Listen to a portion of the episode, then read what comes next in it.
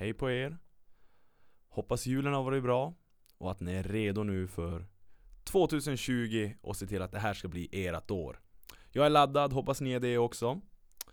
I det här avsnittet sitter jag ner med Kalle Solin. En uh, jättenära vän till mig. Han berättar om hur det var att vara egen företagare.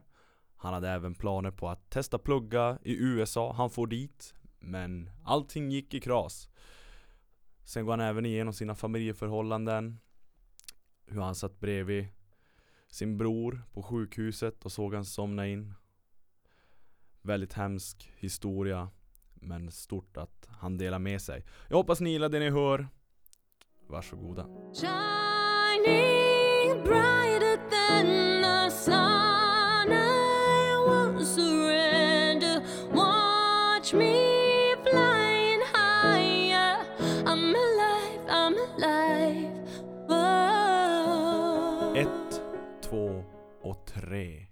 Boom! Tjena Kalle! Tjena Pontus! Hur är läget? Det är bra, själv då? Det är bra, jag får ju sitta här med dig Och grattis till sambolivet Ja, man får tacka eh, Kan du inte presentera dig lite grann? För oss där ute Jo, men det kan jag väl göra Kalle Solin heter jag, 26 år gammal Född och uppvuxen här i Kiruna Har faktiskt inte tagit steget ännu och flyttat härifrån och provat på något nytt Men ja, har rest en hel del, varit i många olika länder och det har väl varit min flykt härifrån. Ja men det som också när, när vi har ju pratat också, vi pratade om den här podden för Ja men innan jag ens startade den att Ja men fan vad kul det hade varit att suttit ner för vi är ju bra vänner jo. Och har rest och gjort jävligt mycket roligt ihop Och du har ju levt ett liv som har varit mycket upp och mycket ner också ja. Så att du, jag tror att du kan ha, eller jag vet att du har Du sitter på en bra historia så att det, det kommer bli roligt det här Men berätta, vad gör du idag Karl? Alltså just idag så jobbar jag på ett företag som heter PK Spår AB som spårtekniker. Och mm. eh, man kan som säga att vi har våran basis här i Kiruna och alla våra jobb sker nästan ner söderöver. Så det blir en hel del flygplatser, mest ner till Stockholm. Mm, så du jobbar skift? Ja. Trivs du att vara spårtekniker? Ja, jag, det var väl inte tanken egentligen. Mi, alltså mitt mål i livet är ju egentligen att vara egenföretagare. Som jag har varit en gång faktiskt. Mm. Det är det jag tänker just för du för du hade ju en, en klädfirma eller en klädbutik. Ja exakt, jag startade ju en klädbutik här i Kiruna i gallerian KS Clothing. Och eh, drev den i två och ett halvt år. Det var så pass länge? Ja. Tiden går fan fort. Det gått sjukt fort.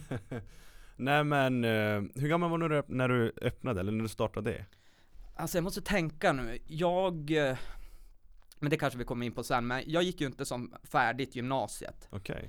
Och eh, Hoppade du av då eller? Jag var ju skoltrött redan i åttan mm. Och när väl gymnasiet började Så började jag studera tekniklinjen och Är inte det mycket plugg? Det är väldigt mycket plugg, så det var ju egentligen helt fel linje för mig. Mm. Och då kom det till en dag, jag gjorde klart första året på tekniklinjen och eh, som sagt kom till insikt att det, det, var ingenting för mig. Och bytte då till bygglinjen. Mm. Och eftersom att jag bytte så var jag tvungen att börja om, så jag började om gymnasiet, jag gick ett första året. Just det, ja, man får ju börja om från början. Exakt och gick bygglinjen och kände där också samma sak att jag vill ju inte göra det här. Mm. Så jag kom hem en dag och sa åt mamma att liksom det här kommer aldrig gå. Alltså liksom jag gör någonting, jag går till skolan men jag vill inte vara där. Mm. Och efter mycket om och men så sa mamma till mig liksom att ja, men då får du på ett villkor, att du har grundämnena. Mm. Från gymnasiebetyg liksom. Mm så att du har så pass bra att du kan söka jobb. Att det mm. inte påverkar arbetslivet. Mm. Och körkort då också Exakt. Ja. ja. Och det tog jag till mig faktiskt. Så jag pluggade upp betygen som jag behöver. I alla fall som man behöver i dagens för att söka i Kiruna till ett arbete. Mm. Svenska, matte, engelska, ja. grundbetygen. Och sen när det blev dags för studenten, och som sagt jag gick ju med ett år yngre, mm. de som var född 94. Mm Så alla de tog ju studenten, men det gjorde ju aldrig jag. Mm. Jag pluggade upp mina grundbetyg och fick ett betygsdokument. Mm. Jag har ju som ingen examen eller vad man ska säga från ett gymnasium. Mm. Men jag har ett betygsdokument att jag har de betyg som räcker liksom. Mm. Mm. Men känns det rätt då om du tänker tillbaka idag? Alltså det känns faktiskt rätt. För när jag tänker tillbaka så har aldrig skolan varit för mig egentligen. Men det jag tänker också, för jag tror många kan känna igen sig just att man är alltså skoltrött och, och är man på riktigt skoltrött eller är man bara lat? Tänk, det är så min tanke som kom upp, för jag var inte heller För jag, jag kan bara ta som, mig som exempel så här. jag Jag hade som mål, liksom, jag hade ju hockeyn och jag visste ju att jag skulle bli, jag skulle bli hockeyproffs Mm. Så jag tänkte att, ja men fixar jag bara G allt Det var som min så här, drivkraft, alltså jag var som tvungen att lägga upp så här, ett, ett mål att okej Och vad ska jag göra då? Jo, sitter jag längst bak i klassrummet Så missköter jag mig, då sitter jag där och med, liksom, man har ADHD, man sitter och kastar sudd och man Jo, sitter och, så och pillar i bänken och Ja, man lever bara om Ja. Så det jag sa till mig själv att, nej Hela högstadiet satt jag längst fram i klassrummet Mm. Och så liksom, det var inte för att liksom någon sa åt mig att göra det utan det var för att jag insåg att okej, nu sköter jag mig och då kan jag få mina G, mina G. Exakt. Så jag ska bara ha G och då kan jag sen Sen sen kan jag lämna skolan och bara satsa på hockeyn. Jo. Tänker, alltså förstår du vad jag menar? Tänker du att det kanske var något sånt att Eller var det som, är det en disciplinfråga för dig eller var du bara Alltså- lat? Nej men alltså på det sättet så tror jag inte vi hade samma, för du hade ju ändå ett mål. Mm, Du visste vad du ville bli. mm. Egentligen vad din framtid skulle vara. Ja, ja precis. Mm, Och det hade inte jag. nej. Men någonting jag alltid har haft är, jag har alltid haft det här att jag vill göra något eget. Mm, Och det har ju varit mitt problem genom skolan och ändå in i vuxenlivet. mm, Och lite panik över det också faktiskt, att jag aldrig hittar min riktiga nisch, vad jag vill göra. mm, Och eh, det var det jag märkte också när jag startade mitt företag. Mm, Att jag älskade processen starta ett företag. mm, Räkna, hur mycket måste jag få in för att gå plus minus noll? mm, Hur mycket får jag i vinst om jag säljer så här mycket? Jag älskar den processen av företagande. mm, Och när jag tänker tillbaka att jag älskar det så mycket så kanske exempelvis studera ekonomi egentligen kanske hade varit Mm. något för mig. mm, ja precis. Är det pengarna som har drivit dig? Nej, Men jag tänkte om du har varit lite vilse, för, eller var, var, du, var det intressant att hålla på med kläder? ja kläder har jag ju alltid varit intresserad av. Jag Mm. gillar ju att klä upp mig, klä mig snyggt. Mm. Hitta nya kläder liksom, olika stilar. Så på den, det planet så var det inte konstigt att jag startade en klädbutik. Nej. Och det var det jag tyckte var så himla roligt också i början av det steget med själva uppstarten av företaget. Att åka ner till Stockholm, gå på alla dessa möten med dessa enorma klädmärken Mm. och skaparna till de klädmärkena. Mm. Alltså det var sjukt spännande. Men vad, vart väcktes idén att det skulle bli kläder just? Alltså min första tanke var ju att starta ett eget klädmärke. Mm. Det var min första tanke. Liksom ett eget merch E- typ? Ja, exakt. Mm. Men det bromsades väl lite in, jag tog väl kanske lite vatten över skallen, för när jag gjorde researchen så det är så mycket mer jobb än vad man tror. Men utveckla? Ja men alltså det är ju, du måste hitta en bra fabrik, helst utomlands, Mm. som alltså syr dina kläder. Mm. Du måste åka ner till fabriken och träffa dem och känna att det är rätt. Mm. Hur mycket det kostar, Mm. att du får bra kontakt med de som jobbar på dessa fabriker. Så det var lite, jag tror jag tog lite vatten över skallen med den idén, så den liksom, jag struntade ju i den idén. Var det, vad var det som, när du säger vatten över huvudet, tänker du att det var för svårt? För det, det låter lite på dig som att det nästan var omöjligt. Nej, alltså inte att det var omöjligt, men man får ju faktiskt tänka, jag var 18 år när jag startade mitt första företag. Mm. Jag, 18-19 var jag. Mm. Du var ganska ung. Jag var väldigt ung. Och det är klart också, sen om man ska starta så det är klart man vill väl ha något, lite startkapital och Och man vill ju ha säkert en Man, man vill ha pengar att röra sig med kan jag tänka mig Jo, Men jag- verkligen. så, Och sen vet jag inte Man har väl inte så mycket pengar när man är just liksom gått ut skolan och Nej, verkligen inte. Och sen får vi inte glömma bort heller, alltså jag planen från första början. Jag hade ju nyss kommit hem från USA. Jag skulle ju studera i USA i ett halvår. Just ja. Ja, Vad hände där? ja men det var ju alltså liksom, jag eh, tog ju kontakt med ett företag som heter EF Språkresor. Mm. Som har dessa utlandsstudier. Och valde ju då att eh, liksom ta Santa Barbara i Kalifornien. Jag, jag gillar ju värme liksom. Mm. Och eh, jag tog kontakt med dem och ja, det ena ledde till det andra och vips så liksom så skulle jag dit och studera. Är, det, är det här som kallas utbytesstudent eller? Ja, exakt. Okej, ja. Ja. Och jag hade pratat med, alltså mejlat med en värdfamilj. Mm. För när man väljer värdfamiljen, det är ganska perverst faktiskt. Du får ju egentligen så här, de frågar ju dig vilken typ av familj vill du bo i? Mm. Vill du ha en medelålders med småbarn, hund liksom som lever Svensson? Mm. Lite mer, och jag valde ju det för jag ville komma in i det amerikanska livet tänkte jag. Mm. Och det var ju inte mer med det och jag började ju mejla med den här kvinnan då. Min värdfamilj. Mm. Och vi mejlade och mejlade och sen när det väl var dags, när jag skulle sticka. Och jag var ju så himla peppad, det skulle ju bli mitt livsäventyr liksom. Mm. Var ju ändå väldigt nervös att sticka över till andra sidan jorden. Liksom som nybliven 18-åring. Såklart. Men eh, jag sätter mig på flyget, jag packar mina väskor och sätter mig på flyget och eh, landar då på LAX i Los Angeles. Mm. Där en en från EF Språkresor, företaget som jag har bokat allting med, kommer och hämtar upp mig. Mm. Och kör mig ut till ett ganska så här eh, medelklassområde i Santa Barbara. Mm. Och det här är mitt i natten. Så han säger åt mig, ja det är det huset du ska gå in i. 18 år, första gången på andra sidan jorden, helt själv. Väskorna i handen. Väskorna i Gå in i handen. det huset. Ja, han släpper av mig, sen åker han. Okej, Så har du nummer? Har du ingen du ringer eller? Nej, jag hade inte fått något nummer. Ingenting. Han säger, det är det huset du ska gå in i.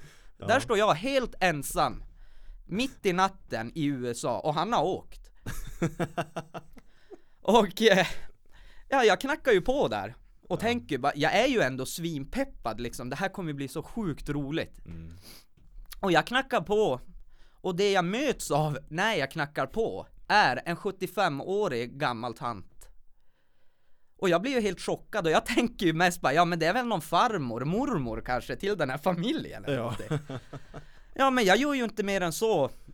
Så jag går ju in där mitt i natten och hon visar mig till mitt sovrum vart jag ska sova. Men hon visste att du skulle komma? Ja, absolut. Var det, var det den här, har, har, du, har du mailat någonting eller haft kontakt med familjen innan du Ja, åker? jag har ju mejlat med dem. Okej, det är de du har mailat Ja. med, okej, ja. Men sen när jag, sen, ja jag går in i huset och presenterar mig och sen går jag och lägger mig för det var ju mitt i natten. ja. Så på morgonen efter när jag vaknar och kliver in i köket så är det ju ingen familj där, det är inga småbarn, det är ingen mamma och pappa. Det är den där gamla tanten som sitter vid köksbordet och läser tidningen. Helt ensam. Helt ensam. Och jag frågar ju henne liksom, eh, ja men vart är resten av familjen? Trevligt såklart liksom. Ja. Och hon förklarar ju för mig att det, det är ingen annan familj, det är henne och hennes man. En 80-årig gubbe får jag ju reda på sen och han ligger hemma i sjuksäng, svårt i cancer. Mm. Och det är ju där jag har hamnat då. Mm. Det är ju som svart och vitt. Jag ville ju ha en medelålders familj med småbarn så jag kunde komma in i det här. Mm. Men var det, här, var det här negativt för dig? Alltså i början blev jag ju vettskrämd. Mm. För att allt var ju bara fel. De hade ingen bil. De hade ju ingenting. De hade ju bara så här färdhjälp. Men vad, vad, blir man lovad någonting när man åker på en sån här resa? Alltså, jag har pratat med en kompis, en gammal tjejkompis som har pluggat, jag tror hon studerade flera år utomlands. Mm. Och hon hade bytt värdfamilj en gång, men det hade aldrig blivit så här fel som jag, som jag fick det. Mm. Hon bytte på grund av att hon inte trivdes. Mm. Men det har aldrig blivit så här fel som jag fick det. Men jag gav det ju en, alltså ändå en chans. Mm. Så första dagen där, jag tog, jag, liksom, jag sa det är vad det är liksom. Mm. Men då ger hon mig, hon ger mig en busstabell och säger bara Du ska ta den bussen. Mm. Till skolan? Ja. Och eh, ja, jag gick ut till busshållplatsen men liksom Santa Barbara i Kalifornien, det är ju hur mycket bussar som helst som går. Jag hade ju ingen aning om vilken buss jag skulle ta. Så det slutade med, för jag hade ju massa fickpengar med mig, privata fickpengar. Ja. Så det slutade ju med att jag tog en taxi till skolan. Ja, ja. Och när jag kommer till skolan, för det första, första dagen, jag kommer sent, kliver in i klassrummet, skäms lite grann för att jag är sen, Mm. och så liksom ändå blyg. Mm. Men då hör jag lite svenska röster från nedre hörnet från klassrummet och då tänker jag, ja men trygghet, svenskar. Så jag går ner dit och sätter mig. Och eh, ja men det är liksom så det börjar där nere. Mm. Och eh, sen vart det ju, det vart mer med den där eh, problemen med den där familjen jag hamnade hos, hos det här pensionärsparet. Mm. Det är liksom där det sprack. Det var inget fel på skolan eller så, alltså jag lärde ju känna lite folk där och Men det var den här värdfamiljen, alltså Första steget när jag började känna att det liksom Nej, alltså jag vet inte riktigt. Mm. Det var, jag skulle gå upp en morgon och duscha.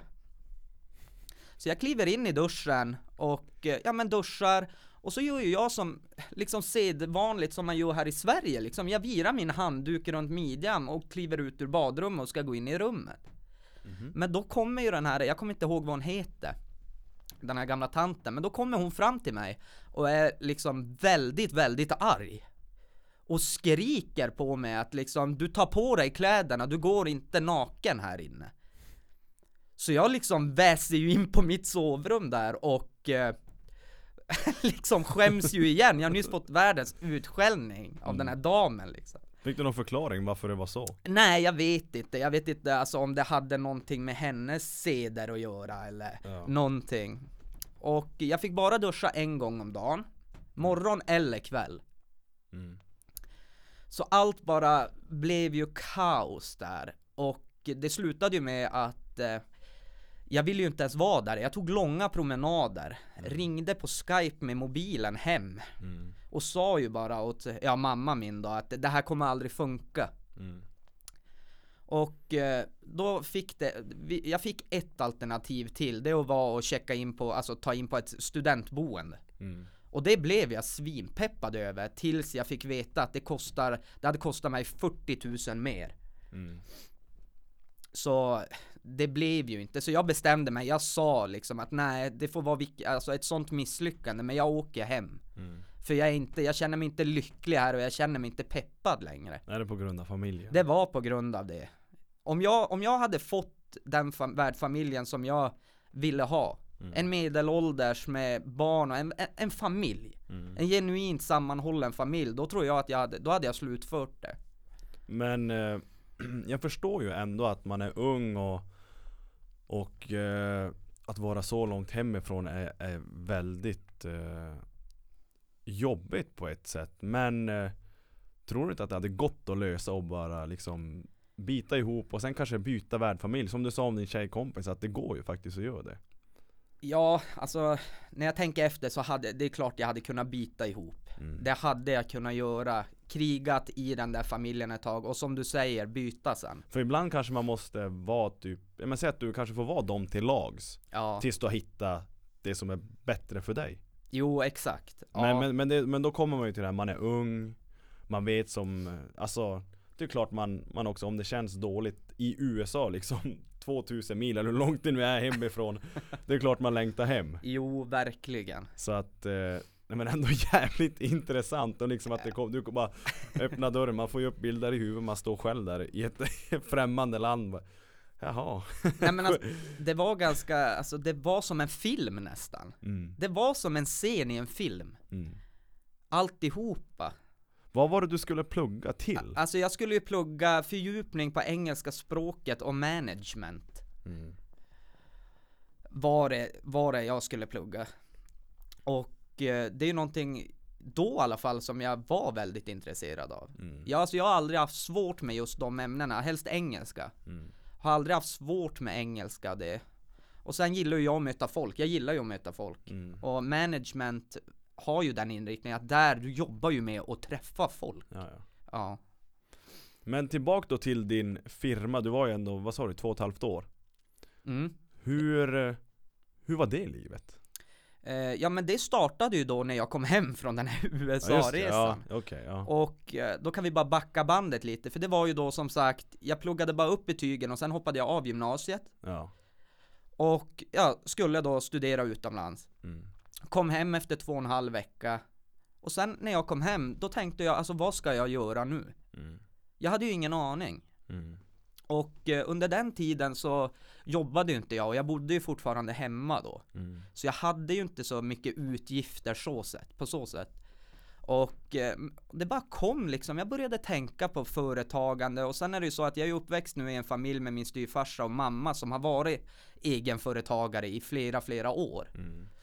Och har som sagt alltid haft ett intresse för företagande. Mm. Och jag tänkte själv, alltså så som Kiruna var då, att det, jag hade frågat massa kompisar, vad hade ni tyckt om en ny klädbutik? Mm. Och den responsen jag fick då var ju att alla sa ju att det behövs. Mm. Det behövs något nytt. Mm. Och eh, jag är ju en väldigt impulsiv människa, så det var där idén började spraka och sen fortsatte jag bara. Det är ju bra att du ändå inte, känner du någon rädsla för att göra det här? Alltså, jag gjorde faktiskt inte det. Det är ju svinbra. Ja. Du bara hivar dig ut. Jag hivar mig ut i det okända kan man säga. Ja. Och eh, det är ju det, som sagt, jag är en impulsiv människa. Jag tror att det krävs det för mig för att göra sånt. Mm. Att jag, jag det är bara att kasta sig ut i det. Krävs vad då för dig för att göra så? Ja men alltså jag är ju en sån här, om jag börjar tänka för mycket så gör inte jag Okej, det. då, då får du dig att ändra dig. liksom. Exakt, ja. Så att du har som inte den, det låter som att du inte har den där självdisciplinen när, att, när du som, om jag säger att du ska starta eget och sen så börjar du grubbla lite grann, då bara ah, nu lägger jag det åt sidan. Jo, exakt, för när jag börjar, om jag börjar tänka så här, ja men tänk så går inte det. Tänk Mm. om inte det funkar, ja men då lägger jag det på is istället. Och Mm. då tänker jag, ja men jag skiter i det då. T- Brukar du inte tänka liksom, vad är det värsta som kan hända? Alltså det är ju så jag ska tänka Ja. egentligen. Alltså liksom, och sen är det ju så här. Det värsta som kan hända är att du misslyckas. Ja. Men alltså så är det ju också. Egenföretagare, alltså många av de stora egenföretagarna misslyckas. Mm. Det är en idé som funkar, men det är kanske tio andra som har misslyckats liksom. Ja, vad är det de säger? Han som eh, Var det Instagram eller Whatsapp? Jag tror, kan det vara Whatsapp? Han som kom på Whatsapp-appen Ja, Han sökte jobb hos Facebook, Mark Zuckerberg ja. Men fick ett nej Han fick det. Ja och, och sen så köpte Mark Zuckerberg upp Whatsapp Eller om det är Instagram Ja men du ser. Eller hur? Så Ja. jag menar Jag menar ett nej och ett misslyckande är ju som inte hela jävla världen Nej, men exakt, och det är så man ska tänka. Och eh, nu har ju inte jag haft något jättemega stort företag, jag hade en liten klädbutik. Mm. Men alltså liksom, det kan inte verka stort för många, men alltså liksom, det är bara själva erfarenheten av att starta en firma, Mm. eh, det är faktiskt som jag är mest nöjd över. Mm. Efter jag gjorde mig av med butiken. Mm. Det är själva Ja, ja. erf- erfarenheten. Ja. ja men så är det ju, allt du gör varje dag egentligen och alla nya äventyr är ju nya erfarenheter, nya minnen, nya lärdomar Så Ja. att det är ju det är bara bra. Men hur gick det då? Så liksom de här åren, du, du gnuggade på, satt ensam där i butiken eller hur, hur var livet som egenföretagare? Nej men alltså livet som egenföretagare, då just i, i den processen när jag höll på att starta företaget så fick jag en lägenhet på Kyrkogatan. Och eh, jag lärde mig mycket av min mamma då och styr, styvfarsa. Och eh, jobbade, jag tror att jag jobbade åtta första månaderna utan lön. Bara för att få in alltså en, en stabil kassa. Mm.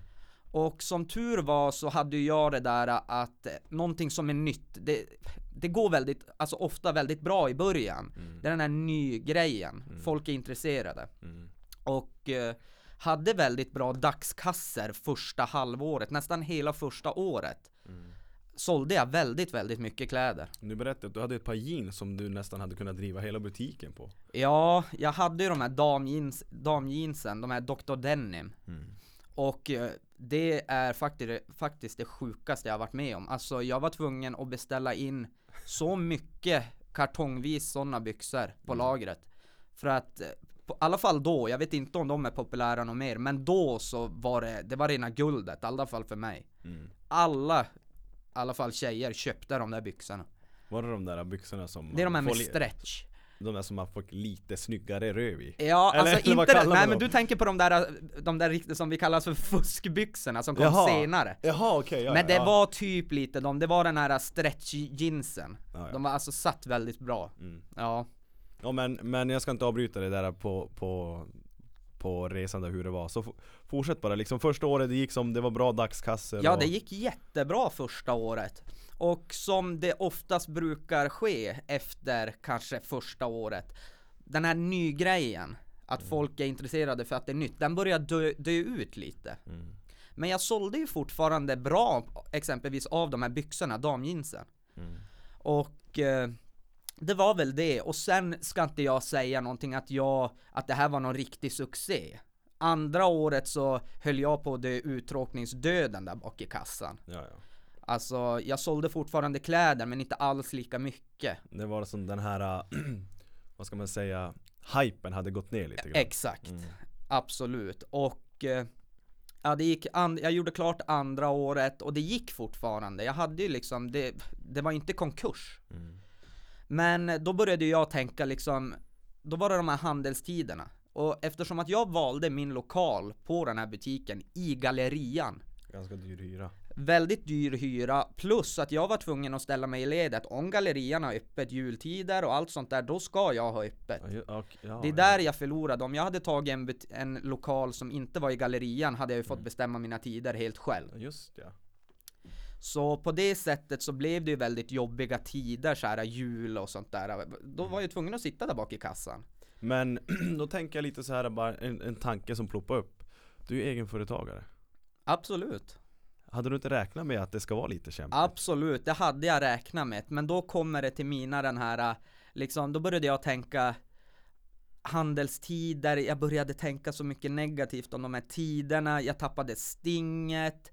Och i början, jag kan erkänna, i början var jag jättebra bak i kassan. Mm. Väldigt kundvänlig, bemötte kunderna. Jag bemötte alltid kunderna jättebra. Mm. Och det är också en jäkligt fin linje när man jobbar i butik sådär. Ska man gå ut bak i kassan och möta kunden? Absolut. Eller jo, men Mm. det är klart man ska göra det. Men sen fick jag också lära mig, det är också en fin linje för att vissa kunder vill inte bli störda. De vill bara strosa runt en ja, butik och ja. kolla. Vissa kunder vill bli bemött så att eh, du kommer fram och ja, hej vill du ha hjälp med någonting? Mm. Och det där gjorde, jag gjorde ju allt det där. Men sen där andra året och sista halvåret så hade jag som tappat stinget helt. Jag hade ju fortfarande ett, bra kundbemötande att hej, behöver ni hjälp? Nej, men det är bara att säga till något, det- du vet det där. Mm. Men jag hade bara tappat stinget, jag vet inte, jag ville det bara inget, alltså inte Det, längre. var, det var som att, var det, vad var det som fick dig att, att det skulle bli tråkigt tror du? Var det att det var trist och Alltså det kommer mindre kunder, blir mindre pengar, var det det som Nej, att, jag tror att det är mitt största misstag som jag alltid har gjort. Ja. Jag tror ju att, jag tror ju alltså det, med allt jag ska göra, jag ska bli bäst över en natt. mm. Det gick för segt. Alltså, det är ett stort minus jag alltid har haft i livet. Jag ska bli bäst på allt och det ska gå så fort. Är det, alltså, har det alltid varit så? Det har alltid varit så. Alltid. Men hör du dig själv nu när vi sitter och pratar? Ja. Du är ju medveten om det Jag vet, men det är också för att jag har fått några år på nacken. Ja, Jag har blivit klokare och eh, det är där också jag har fått, jag har ju alltid, jag har ju levt med en grov prestationsångest. mm. Och det är från det gamla sportsliga, för jag har ju också faktiskt spelat hockey i 12 år. det har du Ja, och men eh, ja, medelmått har aldrig varit den så här jätteduktiga. Mm. Men jag tror att det är därifrån min prestationsångest grundar sig. Alltså från hockeyn Ja men det är mycket från hockeyn så här, eh, som liten liksom, man kanske inte fick spela så mycket sånt där. mm. Och det tog svinhårt på mig under hockeyåren. För jag ville ju, jag ville ju spela. Jag ville Mm. vara bäst, det där, eh, bäst över en natt. Mm. Men jag tror att det är där i grund och botten min prestationsångest kommer ifrån. Men Kalle, du är ju en väldigt medveten människa och, och liksom, du står oftast med båda fötterna på jorden. Det är det att liksom, om man ska bli eh, en stjärna över en natt, det är så hårt jobb bakom. Jag tänkte, Mm. visste du det när du var yngre? Eller, var du, eller vad, vad hade du för mål? Jag tänker just från hockeyn, om man ska liksom rota i vart det kommer ifrån.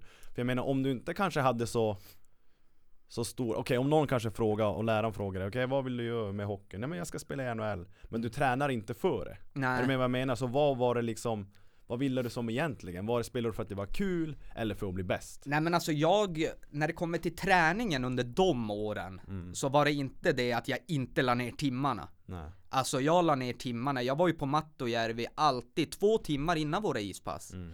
Jag frågade ibland året äldre, 92orna, fast jag inte var så bra, men jag frågade Mm. kan jag träna med er också? Du var, alltså, nu var du bra Nej men det var jag inte, men det var jag faktiskt inte, det kan jag faktiskt säga. Det Jag beror på vem man jämför med Ja absolut, men alltså, ja, men Men, ja man blev bänkad, det tog på en, man var ju ung då också, alltså Och eh, hockeyn är ju så att eh, det är, det är en ganska hård hierarki och, Precis, och, och förlåt att jag avbryter men liksom i avsnittet när jag pratade med Joel Lassinantti, liksom så han spelar i SHL Ja, Och då, pra- då var jag tvungen att fråga han också.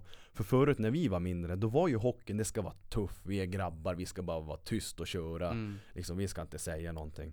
Och liksom då frågar jag Joel hur det är idag för att Jag är inte för den mentaliteten. Mm, Att det ska vara liksom Jag liksom tror ju på det att man har en öppen agenda Man pratar med varandra, blir du bänkad ska du få en anledning Man har en öppen dialog med tränaren. Det ska Exakt. inte vara den här, sätt dig på bänken och håll käft. Nej, och liksom Joel sa då att det kanske är kvar lite grann även då i liksom högsta ligan SHL Men det börjar komma in mer och mer det här Mer vad ska man säga kommunikationen. Exakt. Som vanliga människor faktiskt Ja, mm, Och det är lite det jag känner att då när vi var yngre då var det ju liksom Det var bara Sitt tyst och håll käft Ja men det var det verkligen Så det, det är klart det Och- kan komma därifrån också att det Ja, och det var mycket sånt där, men alltså nu, jag vill inte gå in så mycket på det från min hockeytid, men det var där i alla fall min prestationsångest. Jag vet, jag är nästan 100% säker på att det är där det kommer ifrån. Hur har du, hur har familjerelationen varit? Har du haft stöd hemifrån eller har det varit jobbigt där också? Ja men alltså jag har alltid haft stöd hemifrån. Det Mm. har jag faktiskt haft. Och jag har ju kommit hem, alltså när yngre åren så kom ju jag hem, alltså jag var ju jätteledsen. Mm. I vissa sen när man skulle på kuppspel och sånt och man inte, man inte blev uttagen, alltså jag blev ju jätteledsen. Mm. och sånt där. Men det, alltså liksom, man tog det, man fortsatte, jag fortsatte ju. Mm. Och, eh, men, ja, prestationsångesten har ju följt med mig, alltså hela tiden efter det. Och sen också just hockeyn, du kanske Det är ju så jävla kul att vara med grabbarna I, det kan, Alltså gemenskapen är ju så underbar ja, och det var ju en stor faktor i varför man fortsatte. mm. Åka på de här kuppresorna, Mm. omklädningsrummet, alltså liksom när man tänker tillbaka så var det ju egentligen det jag tyckte om. Mm. Precis, och det är som, det som höll dig kvar Exakt. Trots den här prestationsångesten Ja, verkligen. Så att det är ju ändå som, som alla hör, det finns faktiskt sidoeffekter med sport och liksom hur Ja, verkligen. Det är viktigt att man har stöd hemifrån och liksom har bra coacher, bra lagkamrater och Jo. Men hur är din prestationsångest idag? Alltså min prestationsångest är idag, alltså det kommer stunder när jag måste liksom, okej backa lite nu, att jag får det där Mm. liksom, att jag inte är tålmodig, att jag liksom, fan va- varför blir jag inte bra på det här? Mm. Va- varför händer det ingenting? Mm. Men sen är det ju så, alltså liksom, man måste, alltså för att bli bra i någonting, alltså det krävs år. I, Oh ja. År! 10 000 timmar Ja, men alltså det Och det är ju någonting man kan flika in på vad som helst i livet Företagande, sport, bara bli en bra människa Alltså liksom, det krävs tid Det är som Lionel Messi sa, jävlar vad citat det blir här nu. Men Lionel Messi sa att det tog han 17 år och 250 dagar att bli en overnight success. Exakt. Jag menar så att det finns ju inget som händer overnight. Nej, verkligen inte. Men vad har du för mål idag då? Alltså mitt mål idag är ju fortfarande att skapa något eget. Men du, Egenföretagare på något vis. Du är ju kreativ. Jag är, jo, jag anser mig själv vara en kreativ människa. Och, men idag så har jag det tankesättet att, att det behöver inte hända nu. mm. Idag har jag ett jobb som jag trivs med jättebra och eh, som jag kan ha tills jag kommer på vad jag vill göra. Ja ja Du har inte det här målet typ att du ska klättra i firman eller utan du, Nej. du är nöjd vart du är idag? Jag, jag är nöjd vart jag är idag. Jag är väldigt nöjd vart jag är idag och, och planerar ju lite på sidan om. Mm. Gör För vadå? re- alltså allt möjligt. Liksom, jag blev ju alltså, bli inspirerad också. Exempelvis du när du sa åt mig att du skulle starta en podcast. Mm. Bara sånt gör ju mig att jag får en, lit, en boost. så Men- att säga. Ja men det är också som alla år vi har känt varandra du, du är en jävla klippa, så får du bara en spark i arslet då kan du göra vad fan som Ja, helst. det är ju det, men Ja. jag är segstartad. Det är ju det, jag är så fruktansvärt segstartad. Så, och det är ju också, det är ju också upp till dig lite grann Kalle, vilka du väljer att omringa dig kring. Ja, Väljer du att, väljer du fyra personer som dricker varje helg, fikar och slösar pengar på utekäk. Du är ju the average person, person av de du hänger med. jo, Så att jag Exakt. menar, om du hänger med de som aldrig ger dig en spark i arslet så kommer du aldrig få den där starten heller. nej, och eh, det där är också någonting som jag tycker ändå är viktigt. Det hade varit kul att prata om det faktiskt. När du säger vilka man har runt sig. Och det är ju någonting också som kanske inte har varit ett problem med mig, för i alla fall i yngre år så har jag haft, jag har jättestort umgänge. Alltså jag har haft ett stort nätverk av kompisar. Olika vänner som inte har, alltså att de inte har hängt med varandra. Men jag som hoppar mellan. Och eh, det är någonting också jag gått igenom så här. jag har haft lite panik att alltid ha så mycket vänner.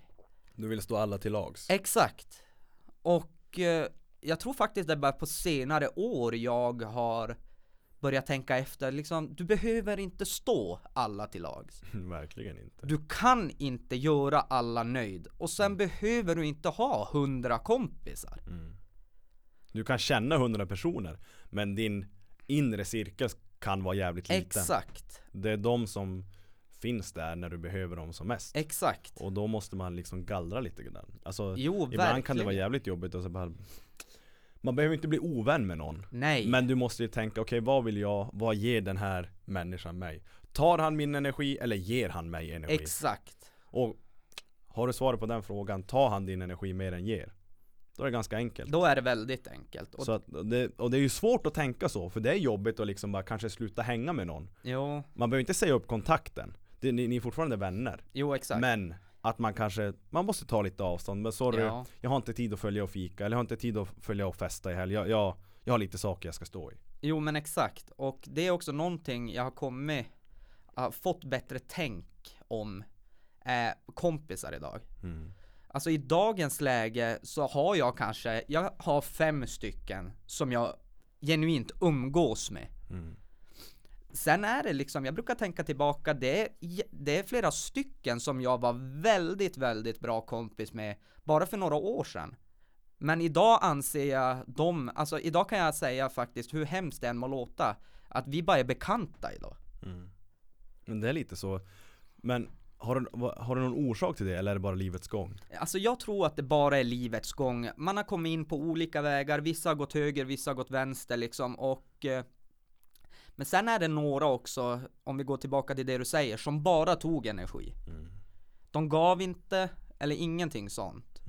Och sen liksom, jag är ju stenhård med det där att liksom att Om du är min kompis så finns du där. Liksom. Och det var faktiskt med många, och jag, jag ska inte säga att jag varit någon ängel i det heller, men det var många, det var ett tag där när jag kände, det är bara jag som hör av mig. Det är bara jag som vill göra grejer, men de hör aldrig av sig till mig. Och eh, då körde jag så här lite, hur töntigt det än må låta, men jag testade ju ibland så här. ja men vi ska se hur länge det tar för dem att höra av sig. Jaså? Ja. Och det var ju vissa, alltså ingen, alltså det fanns inget intresse. Och eh, sen när man väl umgick så kände ju jag, jag fick vissa så här. eh, ibland fick jag bara så här när jag satt med vissa att liksom, alltså ni ger mig ingenting. Ni ger mig ingenting. Har du någon gång tänkt så här då, vad ger du? Jo, det har jag, det har jag faktiskt För man ska tänkt. ju alltid börja med sig själv. Absolut, och det har jag faktiskt gjort. Och eh, jag ska, som sagt, jag är ingen ängel jag heller, men någonting som ingen kan ta ifrån mig. Jag har fan, alltså jag har alltid gett bra energi. Om folk kan säga att jag har varit jobbig eller något sånt där, det måste vara för att jag har varit för energisk.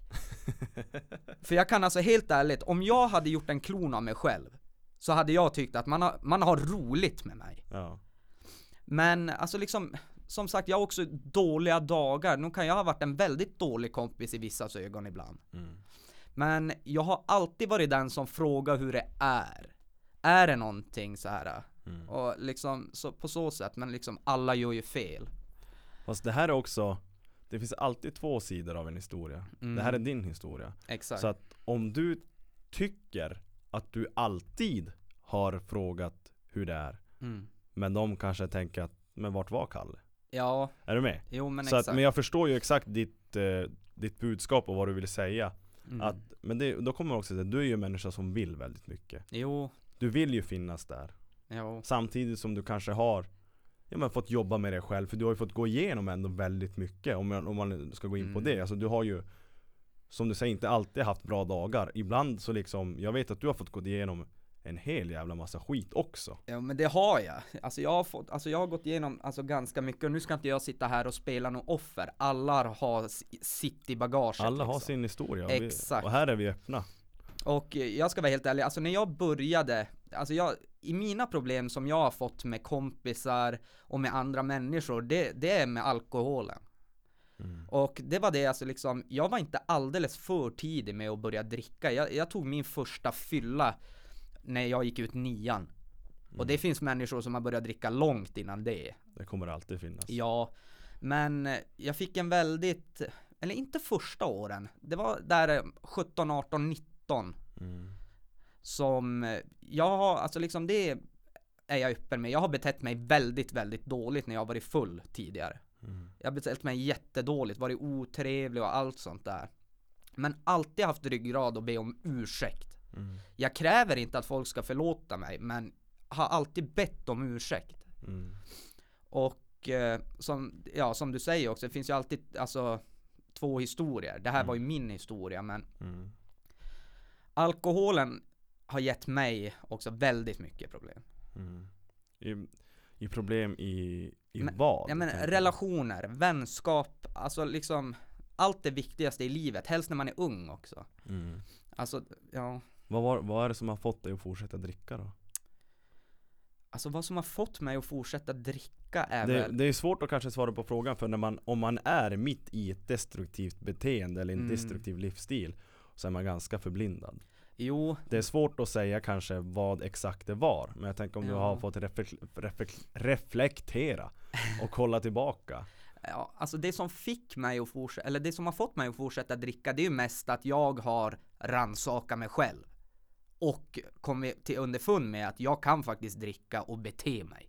mm. Men eh, Var det så du tänkte under tiden du betedde dig dåligt? Nej, verkligen inte. Det- Varför jag var lite så då är, och det är faktiskt i alla fall många i min krets på den tiden.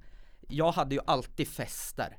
Det hade du Alltså det var ju i Skrädargatan 5A, förlåt mamma men Alltså det har hänt saker där. Men jag hade ju alltid dessa fester och det Vad har var det hänt för saker? Ja det har hänt, alltså Det där huset ska, det ska, Rivas? det ska rivas. Det ska rivas. Minnena ska begravas? Ja, det ska jämnas med backen. Det ska jämnas med backen. Men alltså, också väldigt roliga minnen, alltså folk som var med på den tiden, vi har fruktansvärt roligt där. Mm. Men tillbaka till det där, alltså jag hade ju alltid de här festerna och det kom alltid, alla kom. Mm. Och eh, det blev faktiskt så att jag fick, jag började tänka liksom, är de här för att vara med mig? Mm. Eller är de här för att jag alltid har fest? Men det, du har nästan Jag har inte varit på så jävla många av dina fester men det har, ibland har det varit lite öppet hus Jo, och jag hade, för jag hade ju inga gränser då. Det var ju öppen dörr. Ja Alltså jag kommer ihåg den största festen jag hade på Skrädargatan, det var Vad var vi? Var jag, jag tror att jag var 17 eller, jo 17 år var jag. Och jag tror vi var, ja det var över 100 personer där. Det var över 100 personer där. Och, eh, och liksom det var en sån här vanlig helg. Mamma och de, de var i stugan. Och, eh, nej men alltså så jag trodde, jag fick någon boost av det där. Jag tror att det hade med popularitet att göra, jag vet inte. Nej men, nej, ja, men jag tänker lite samma sak Att det kan ligga något i det, att eh, Ja men lite bekräftelse kanske Ja, jag tror faktiskt det. Och liksom, och, och sen att ryktet går Fan, fan var ni på Kalles fest i helgen? Ja. Jo, det spårar ur Jo. totalt Jo, exakt. Och jag livnärde mig lite på det där. Jag fick ju energi av det där. mm. Och, men till slut så började jag inse att de här människorna är ju inte här för mig. Sen kanske det inte är bra för dig heller Nej, Att liksom styra de här fetaste jävla Project X-festerna? Nej, det var ju inte det. Det var ju väldigt destruktivt egentligen. Mm. När man tänker tillbaka. Men eh, jag har ju lärt mig väldigt mycket av det också. Liksom, alltså, man, som, som jag sa, man kan inte göra alla nöjda och man kan inte, alltså okej, liksom jag har alltid varit den där, jag har alltid haft kompisar. Mm. Jag har aldrig varit den där ensamma, alltid haft kompisar. Mm. Men det var nog under den tiden en slags boost att få den här bekräftelsen. Mm. Faktiskt. Och det som fortsatte? Det var Alltså det, det som, som fortsatte. fick dig att fortsätta? Ja.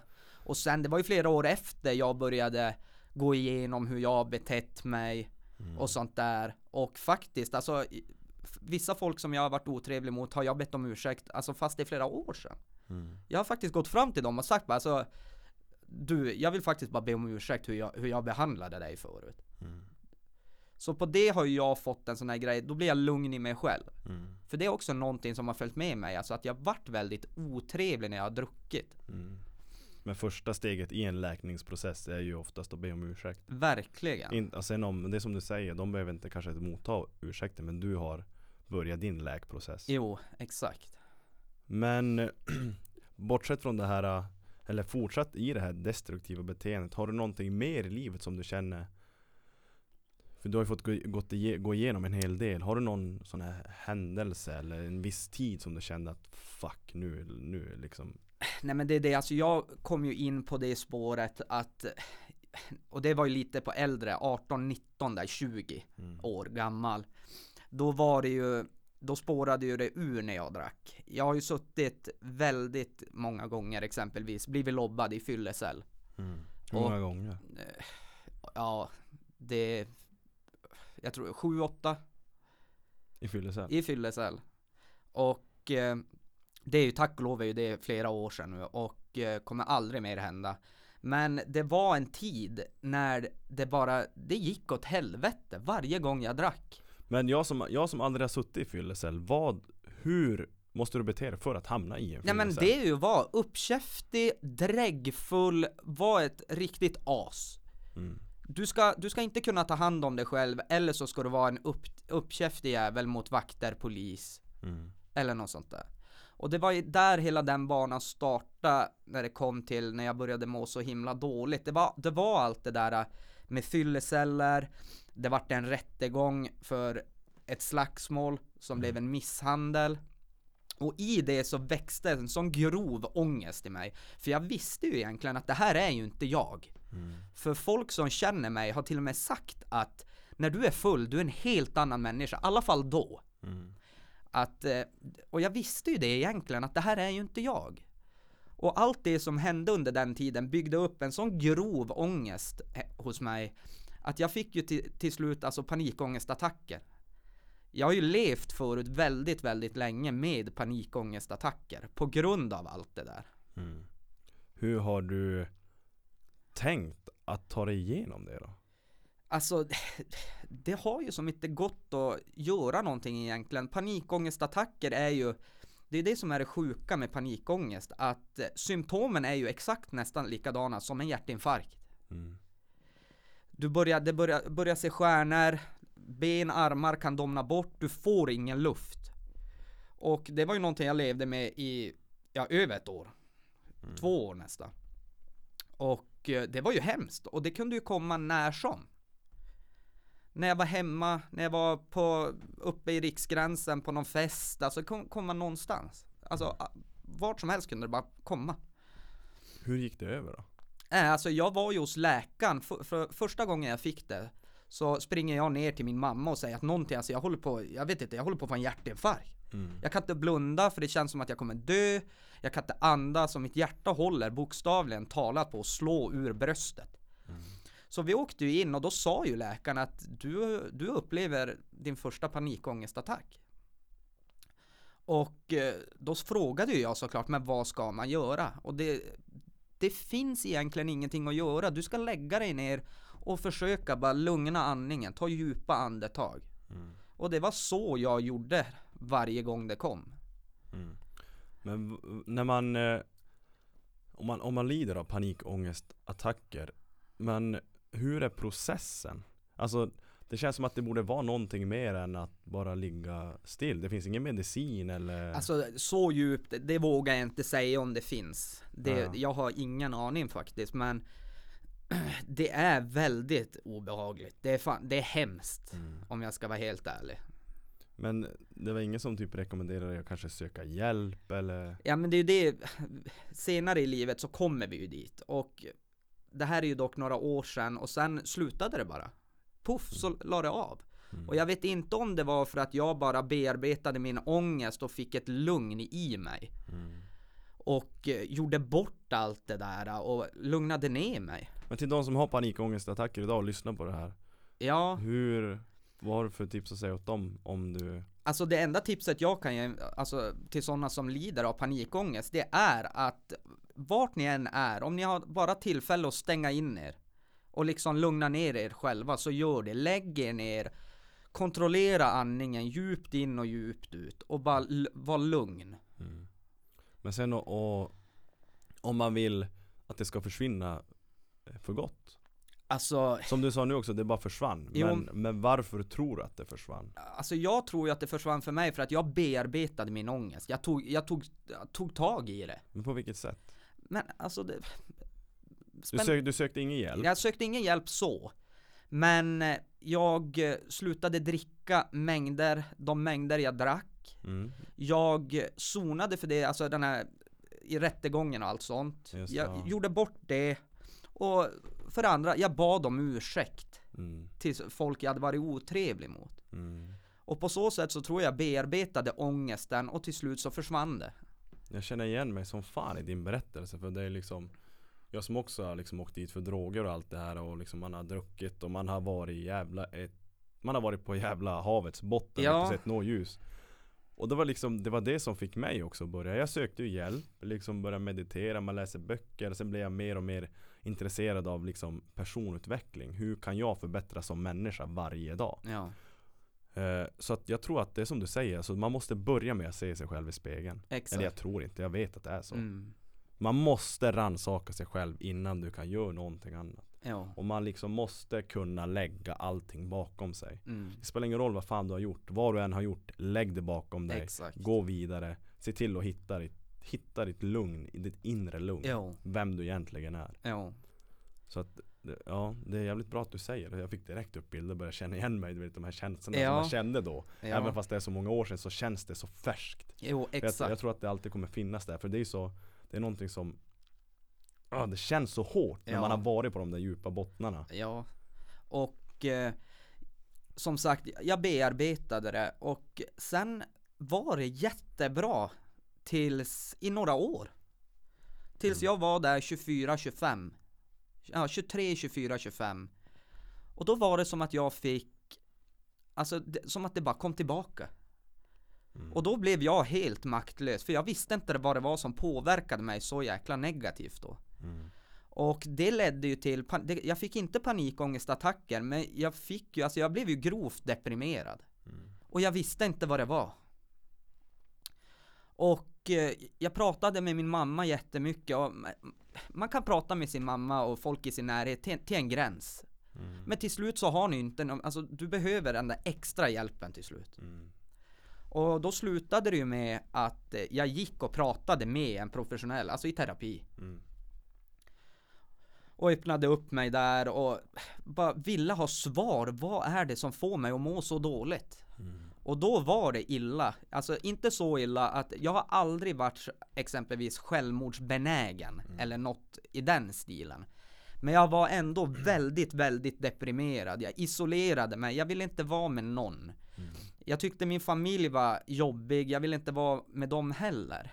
Men, men den där känslan när man Det är som, det finns en fin balans Man är inte självmordsbenägen Men det hade inte gjort någonting om man dog Eller hur? Typ något sånt där, eller? Ja, Hade du alltså, så djupt? Alltså jag har aldrig, jag har varit väldigt djupt ner, men jag har aldrig tänkt på döden. Mm. Det har jag inte gjort. Men däremot har jag, jag började ju hata, alltså jag hatade mig själv.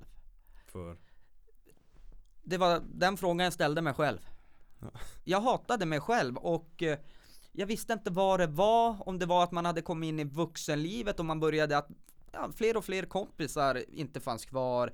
Eller om det var någonting i barndomen.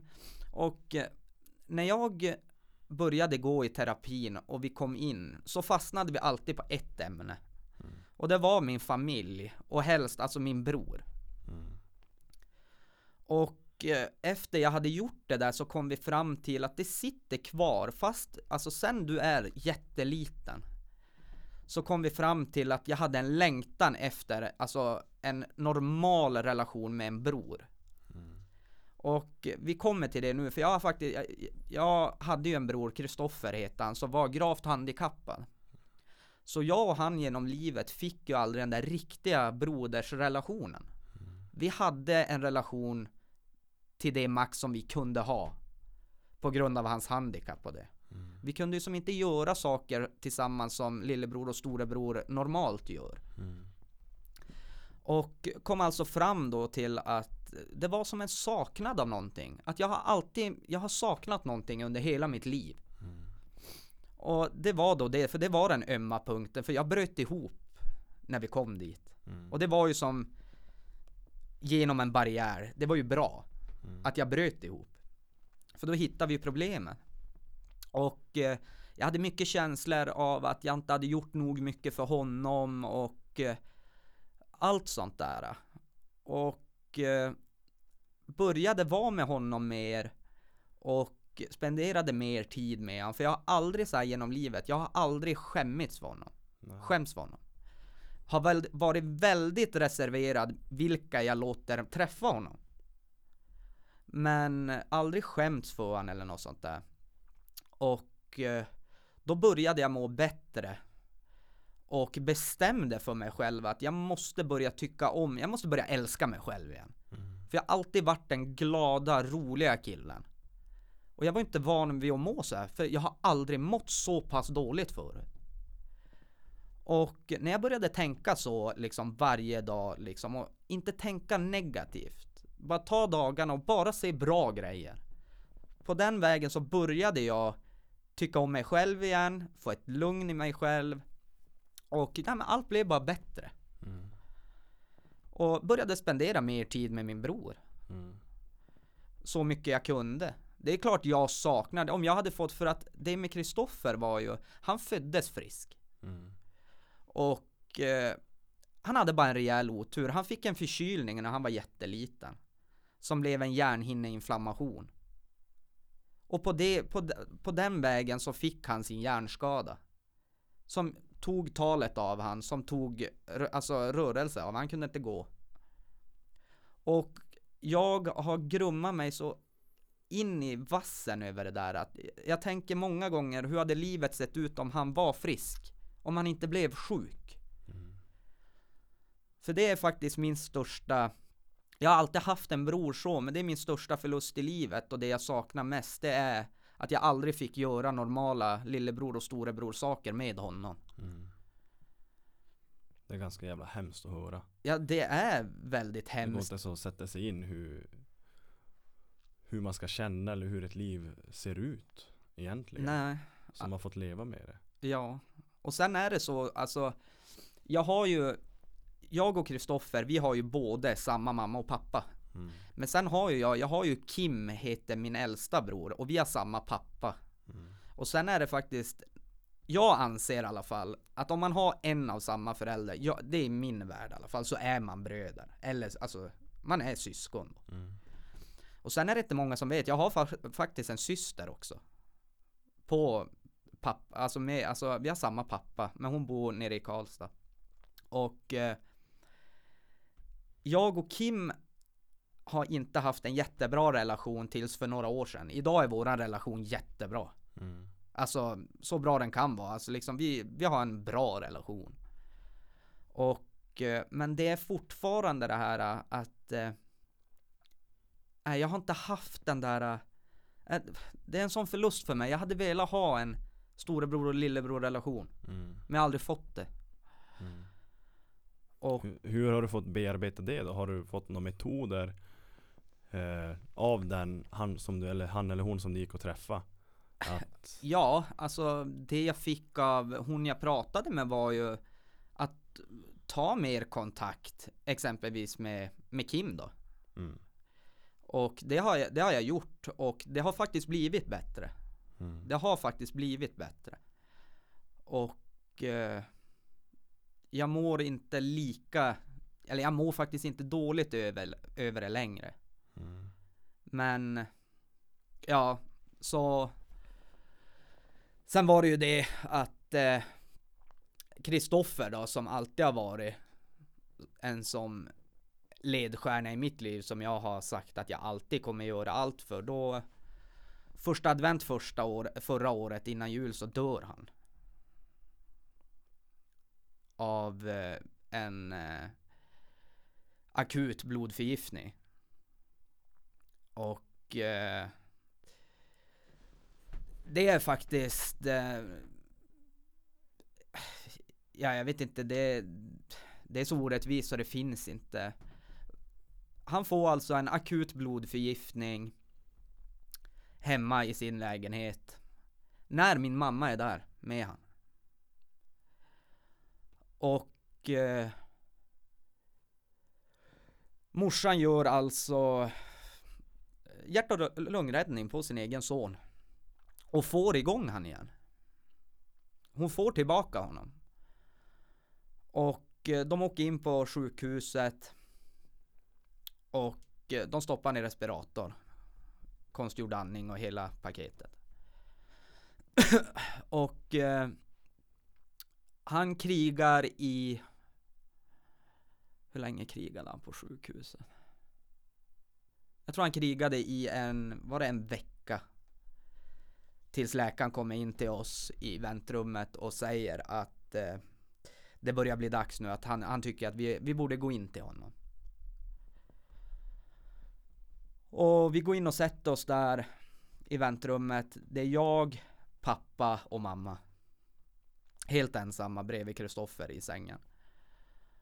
Och jag vet inte om folk, alltså folk som har upplevt någon an, an, nära anhörig sådär, så sjuk och så nära livets slut och varit sådär nära kan väl relatera till det men att se sin bror ligga där och läkarna sagt att han återhämtar sig inte för pulsen gick ner och se han liksom går neråt och neråt och det blir längre mellan andetagen och jag tror att det var så längst på slutet så var det, jag tror att det var, han hade nästan en minut mellan andetagen. Och jag minns bara hur jag sitter och kollar på min mamma och pappa som har varit skilda sen jag var två år. Och mitt i allt så tycker jag bara att det är som, det är som vackert. För de har inte varit så här nära varandra under alla dessa år. Det är bara så hemskt att det ska vara nu, under dessa omständigheter. Men på något vis så blev jag bara lugn av det, för det var vi. Och eh, Sen ser jag ju den där hjärtmätaren Flatlina, han blir ju helt Den blir ju rak liksom Och eh, Jag kommer ihåg hur hans eh, Hur han Hans hudfärg går från Levande till Det är nästan det är nästan lite övernaturligt liksom hur hans Det är som att livet bara åker ur han. Han blir som rö, Sina rödrosiga kinder blir liksom Allt blir bara grått. Och eh, Mamma och pappa sitter där och jag jag kommer inte ihåg så mycket efter det för jag blackoutade då nästan. Jag sprang ut i i i korridoren och bara skrek. Jag, alltså jag trodde inte det var sant. Och... Eh, och ja. Det var det som var så typiskt också, för det var ju just när jag började må bra. Så dör en, den viktigaste människan i hela mitt liv. Så det var, alltså det var en tuff smäll att ta. Men på bo, alltså på, på om man ska se något positivt ur det så har min mamma och pappa som sagt som har varit skilda sedan jag var bebis.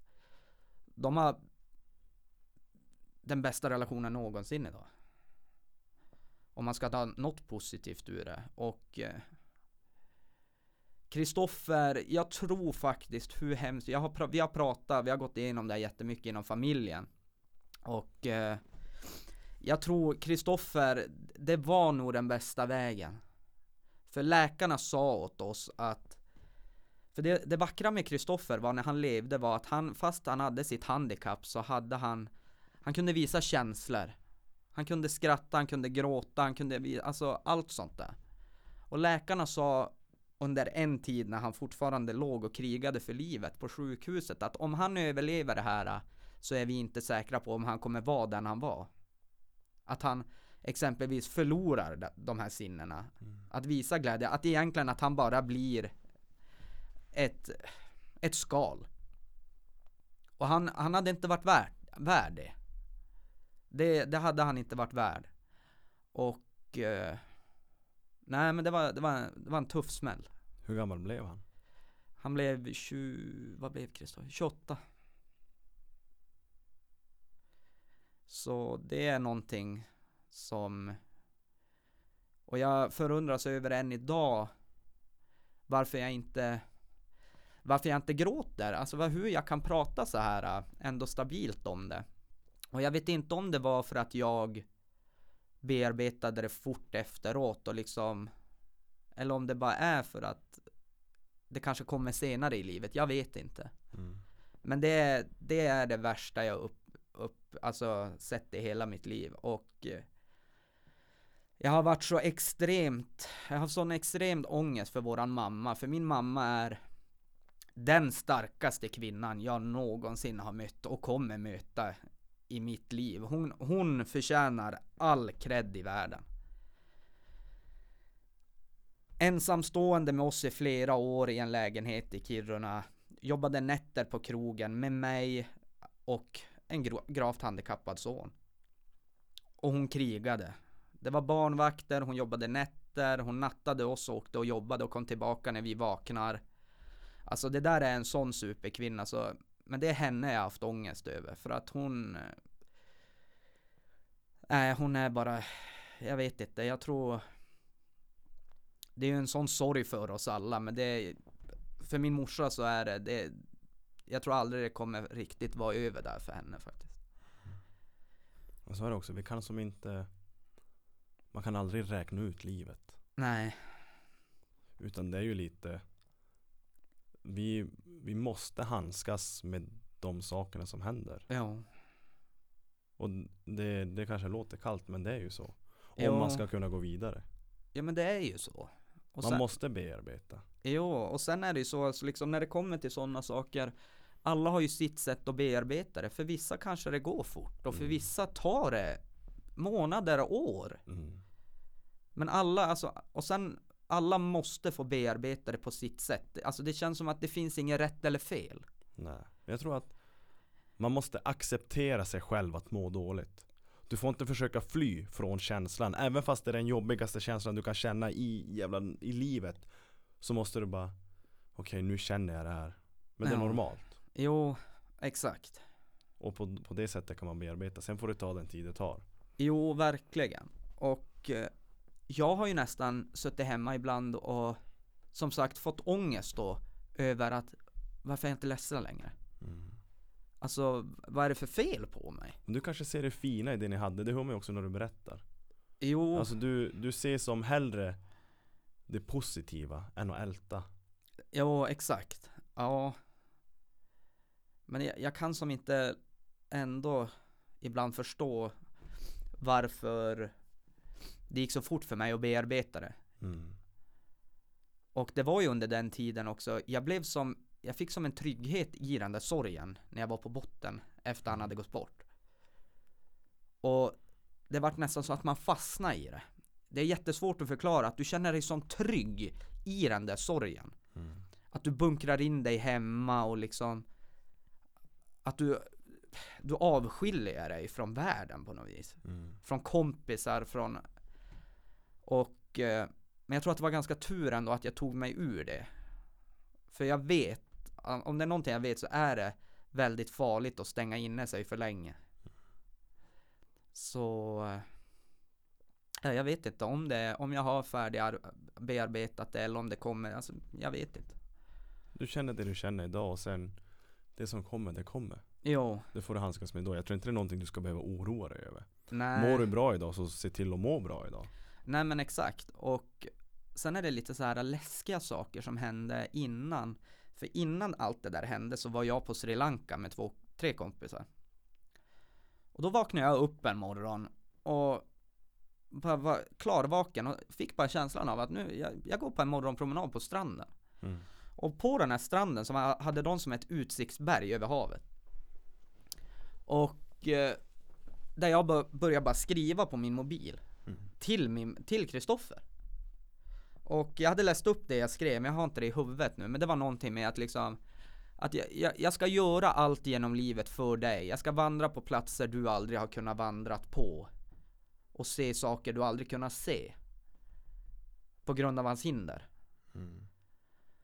Och det där var bara slog mig efteråt allting att varför kom den känslan där? Alltså det är som att allting hör ihop på något sätt men alltså det det, alltså jag kommer alltid göra det för honom men jag tror att det är en stor del varför jag vill Jag vill göra allt det där utomlands, jag vill se nya grejer och jag vill göra det för honom en liten del också. Mm. För allt han har missat i livet. Han kanske alltid finns med dig. Ja, alltså, det, alltså jag hoppas ju det och Men sen vill jag inte bara att det ska låta som att allt bara var hemskt för honom. Alltså Kristoffer var ju, han levde ju ett bra, alltså han levde ett drömliv Mm. med de hinder han hade. Mm. Han hade en stor och fin lägenhet, han hade den bästa personalen man någonsin kunde ha. Alltså hans personal, den var, det var en sån sammansvetsad grupp. Så, ja men det, det är det bästa jag sett alltså. Mm. Så han levde ett väldigt, väldigt bra liv och han ändå göra väldigt, väldigt mycket. Men ja, alltså det 28 år, det är för tidigt. Det är ändå fan för tidigt. Det är för jävla Ja. Men ja, det som du säger, man måste gå vidare. Men det är ändå Det är väldigt starkt att du vågar öppna dig och, och våga prata om det här just Jag tror att det är, eller det är jävligt viktigt att folk får höra Och det, det är nog säkert många som känner igen sig också i din historia som har fått vara med om, om de Ja, här sakerna. Nu har inte jag fått vara med om en nära familjemedlem som har dött men Ja man kan nog inte ens tänka sig. Det är ingenting man vill ens vara med om Nej. egentligen. Så det är nej, sjukt starkt och stort av dig att du vågar öppna dig. Ja, Så det, det diggar jag jävligt, jävligt mycket med dig. Så det, det ska Ja. du ha eloge för. Ja, men alltså man ska, alltså man ska ju känna själv hur mycket man vill berätta och hur mycket liksom och eh, men jag har alltid varit den som ändå får jag har alltid fått positiva saker så länge jag är ärlig och Mm. öppen. Och det är Mm. därför jag vågar berätta liksom.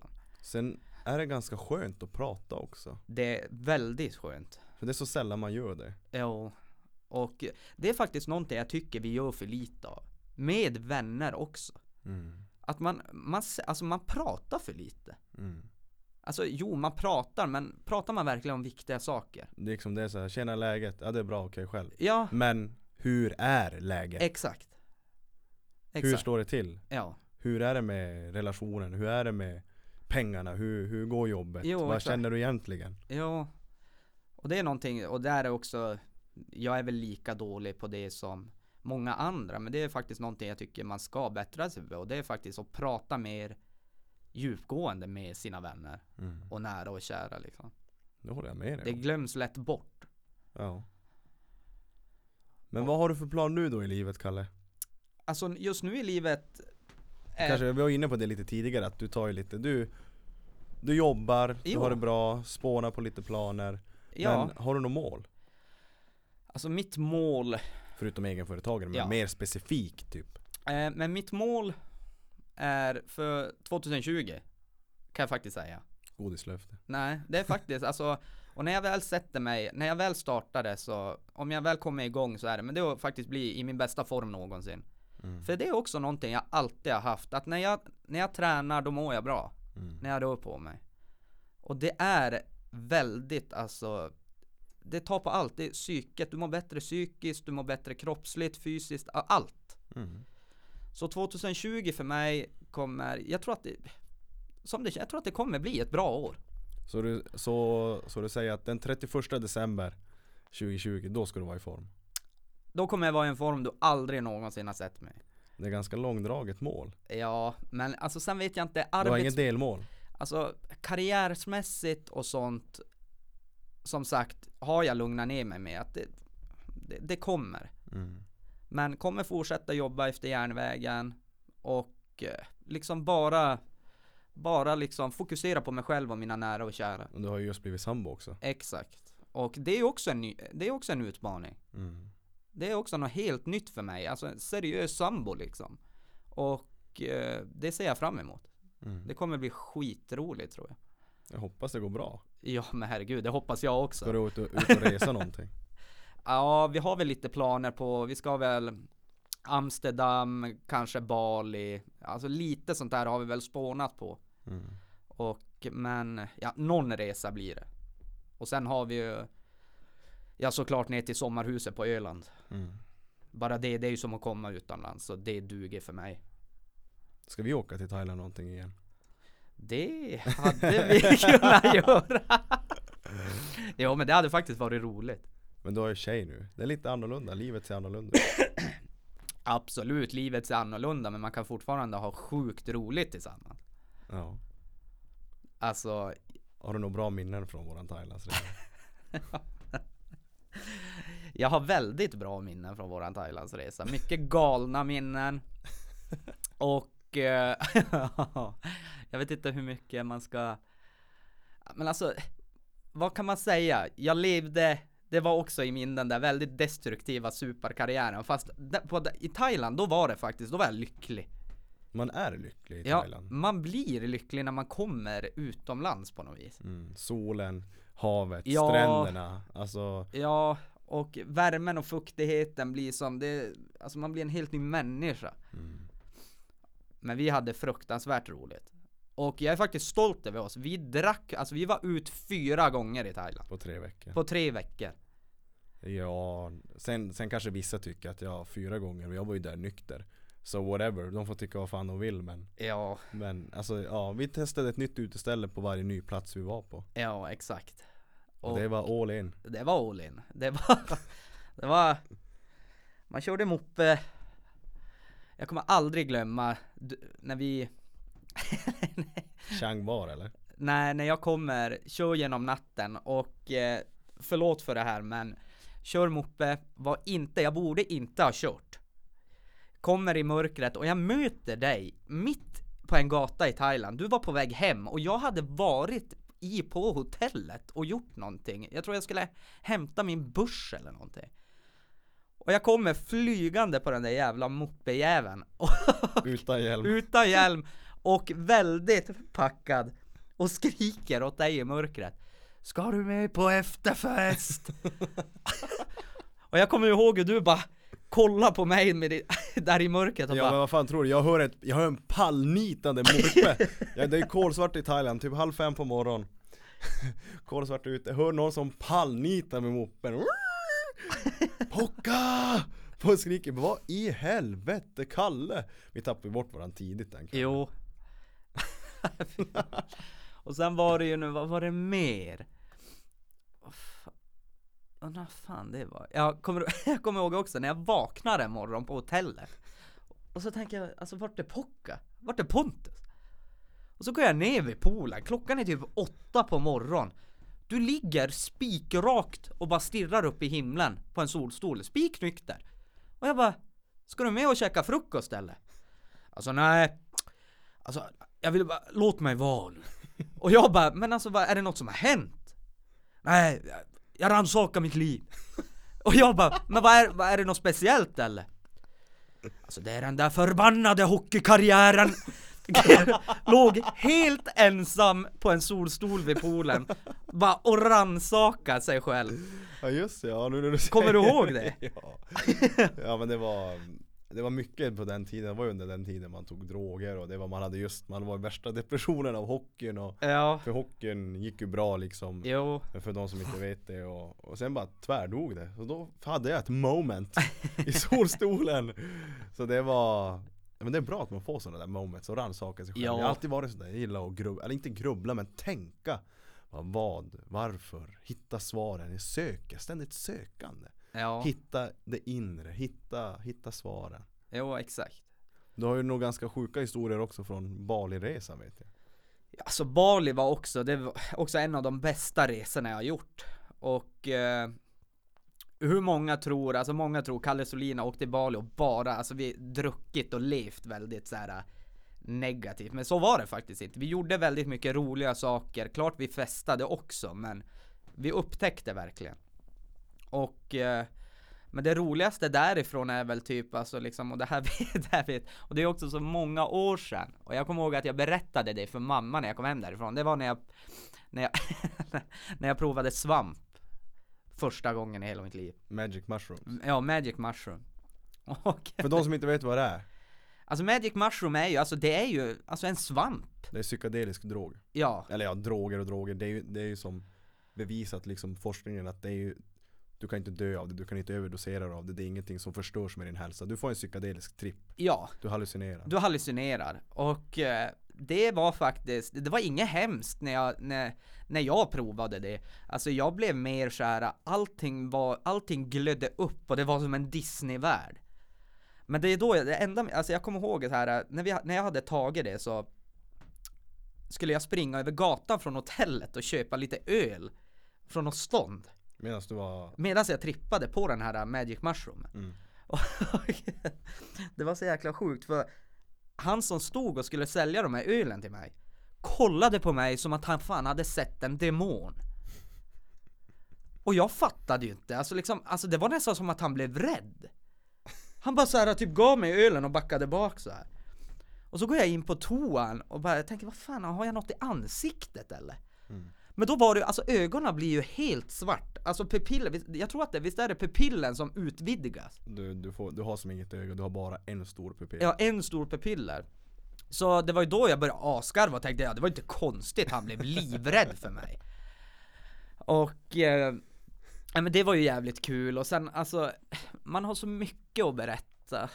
Det, Vilket är bästa stället då? För du har ju testat ganska mycket. Ja, alltså jag skulle faktiskt säga Bali. Alltså det, det, det låter klyschigt, alla säger typ Bali, men för mig var Bali, det, det har allt.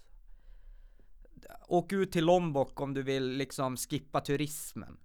Alltså det, åk till Canggu, eller hur man uttalar det, om du vill ha allt i allt liksom. Surfing, party, natur. Alltså det, Bali för mig har allt, och så naturen, det är fan det grönaste av det grönaste. Alltså det är så vackert. Det är bättre än Thailand. Ja, jag tycker det. Va, vilket är bästa partystället om man nu vill parta? Eh. Är, det, är Bali bättre än Bangalore Road, Phuket, Thailand? Nej, det skulle jag inte säga. Alltså det där part, alltså verkligen party så är väl Bangla Road, alltså Phuket. Du ska vara glad om du kommer ut levande. Ja, jo. Fy fan alltså. Så jävla roligt. Nej, det är kul alltså. Men Och alltså, sen, man kan ju testa också, det finns ju mycket i Europa. Du har ju testat typ Alanya. Jo, alltså Alanya har jag ju en sån jäkla sjuk, alltså det var ju Det är den mest ohälsosamma resa jag har gjort. Två veckor i Alanya.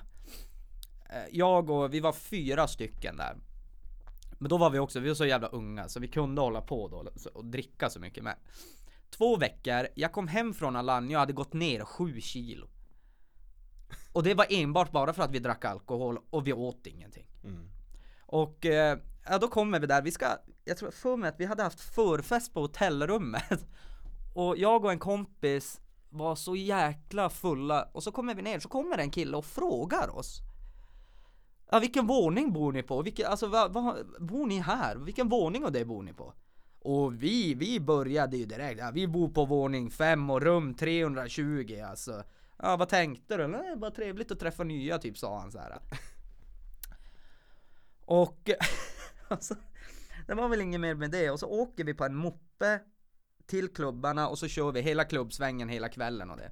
Sen när vi kommer hem, då möter vi en annan kille som, som knuffar mig lite, så jag tappar min nyckelknippa. Och vart jag har hotellnyckeln, alltså allting. Mm. Och eh, vi börjar ju då diskutera med honom så här. Och efter vi har diskuterat med honom så märker vi att nyckelknippan är borta. Och eh, vi åker tillbaka till stan och letar och hittar ingenting. Och sen när vi kommer tillbaka till hotellet och åker upp till våran våning så ser vi ju att hotelldörren är öppen. Och eh, går in i hotellrummet och då är ju alla våra grejer ju borta. Vi hade lämnat mobilerna där för att vi inte skulle slarva bort dem på klubbarna, det var borta. Alltihop, jag tror att det var två av mina kompisars kreditkort och allt sånt där, det var också taget, alltihopa. Mm. så var det ju så jäkla roligt, så då tänkte vi bara att men vi provar, undrar om de kan vara så dumma. Så vi loggade in på en av mina kompisars iCloud, för hans mobil hade blivit tagen. Mm. Dagen efter. Så loggade vi in där, för då kan man ju ändå gå in och kolla sina bilder och sånt. Mm.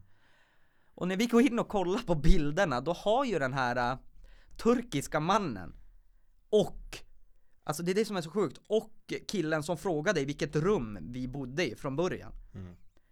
Då har de tagit massa selfies med hans mobil Och eh, Jag har för mig att vi till och med tog den när jag hittade min iPhone Mm. Och jag kan inte riktigt minnas om vi, om, om vi, min polare där åkte dit och tog tillbaka mobilen Mm. från dem. Eller om det var någonting, för jag, jag har för mig att vi fick inte tillbaka kreditkorten och sånt eller vad, det var. Men det var så bara så komiskt att allt det där, det var ju en scam alltihopa, de hade ju, de hade ju planerat det. Mm. Så det var så sjukt kul, men där också som sagt Alanya två veckor alltså, nej usch. Det kan inte sluta bra. Det kan inte sluta bra. Då, är det, då är det kanske bättre att åka till Asien och Jo, alltså backpacka, backpacka i Asien, alltså Thailand, Bali, Filippinerna, allt sånt där. Det är ju riktigt fina ställen. mm. Så det är såna här, äh, det är lätt, alltså platser som jag kommer åka tillbaka till. Det är också bra också att åka Åka några veckor och backpacka i Mm. Asien. Alltså det är sån jävla livserfarenhet. Men det är det verkligen. Och eh, bara alltså se, alltså du växer så mycket som människa för du träffar så mycket olika människor. Mm, du får se olika kulturer, Exakt. hur andra människor lever, värderingar och Jo, verkligen. Och det är ju någonting som jag alltid kommer ha, att jag kommer alltid älska att resa. mm. Och kommer alltid resa. Det är så jävla det är, bara, det är bara så härligt och liksom alltid nya minnen Träffa nya människor Det, Ja, det går inte att få nog av det Nej, verkligen inte. Och, eh, nej men det är kul. Och, eh, nej, vi får se vart det leder. Vi får börja med januari nu, 2020. mm. Du har ingen resa bokad Inte just nu. mm. Vi får se, det kanske blir alltså resor och resor, några festivaler i sommar, jag vet inte. Mm. Vi får se. Eh, Men Kalle innan vi wrappar things up här eh, Jag brukar alltid avsluta 3-5 år här i livet Vad gör du då? Alltså liksom Tänk hej vilt Vad har du för drömmar? Vad har du för mål? Liksom, drömmer du om att sitta i en Lambo? Eller ha världens största företag? Eller? Eh, Tre till fem år så driver jag min egen firma. Och Vad för firma? det är ju alltså, det är ju det, alltså någonting, någon, okej jag säger inte firma, men om tre till fem år så gör, gör jag något kreativt. Du är Kan jag säga egen, så? Du är din egen chef. Jag är min egen chef, mm.